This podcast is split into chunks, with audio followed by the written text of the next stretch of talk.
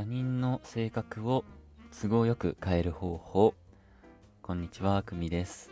今日も便利な心理学のお話をしたいと思います。はい。えー、また連休が始まりまして今ね家に一人なのでちょっとラジオを撮ろうかなと、えー、思ってまして、えー、今日のお話他人の性格を変えるってなんかね堂々と言ってますけどそんなことできるのかって、ね、できます。できますね。まあ、どういうことか、ちょっとね、これからお話ししたいと思います。はい。えっ、ー、と、僕は心理学の、えー、お話をね、毎日しているものです。で、まあ、5分、10分、えー、まあ、10分以上は絶対ないですね。5分ぐらいで終わるので、よかったら最後まで聞いてくれたら嬉しいです。はい。都合よく他人の性格を変えれるのかって、そんなお話ですよね。うん。じゃあ、どうすればいいか、もう結論から言います。えー、はい。えー、こうやって言ってみてください。君って何々な性格だよね。何々ってなんか優しい性格だよね。とか田中ってなんか気利くよね。めちゃめちゃ。みたいな。えー、こんな感じ。そう。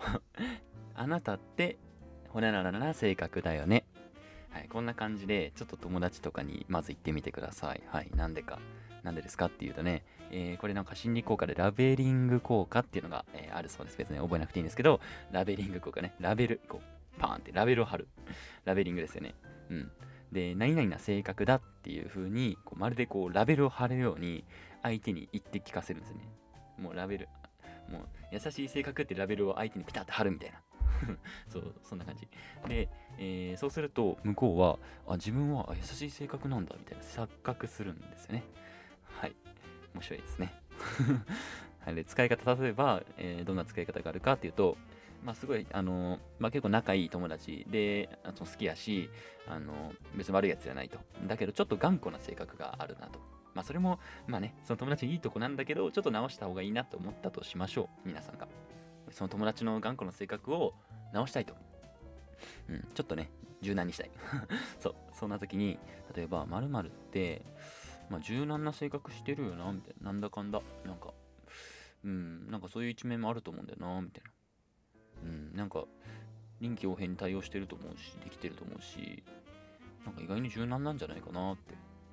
みたいな感じ ちょっと長かったです。ごめんなさい みたいな感じで言うと、えー、だから向こうも、なんか俺はなんか臨機対応、あなんか臨機応変に対応できてるところをみんなに評価されてるんだみたいな。だったらこれからもここをアピールしていこうみたいな感じで、えー、どんどんどんどん柔軟になっていくんですよね。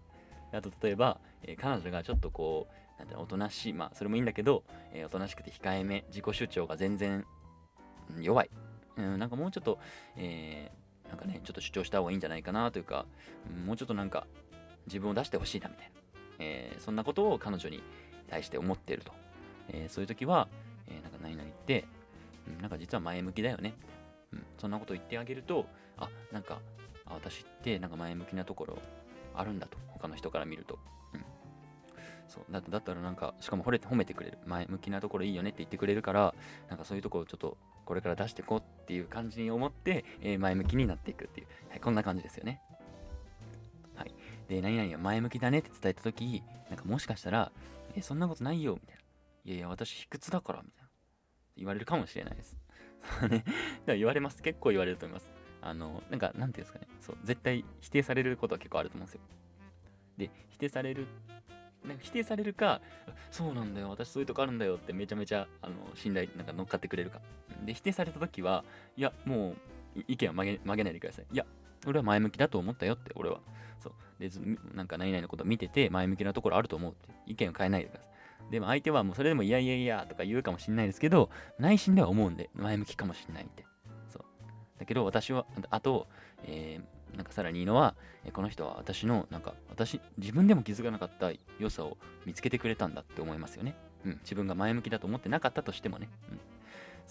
そう。いうの前向きかもしれないっていうことが、えー、深層意識にこう刻み込まれるという、えー、そんな感じです。まあぜひね、試してほしいんですけど、うん、皆さんの友人の性格がね、少しずつ変わっていくというか、うん、そういうのがね、すごい、なんて言うんでしょう。なんか、神秘的なので ぜひ試してみてください。まあでもね、これは悪用とかはもちろん厳禁ですね。はい。えー、まあよかったらね、えー、試してみてください。そんなお話でした。今日は、えー、他人の性格を自分の都合よく変える方法はい、そんなお話をしました。都合よくっていう言い方はね、なんかちょっとね、悪い言い方になりますけど、まあでもね、えー、自分の周りの人間が、えー、まあ、自分がいてほしいような人になってほしいじゃないですか。うん、それはね。まあお互いにそうだと思うんですけど、うん、そうそう。なんかだから褒めた方がいいですよね、結構。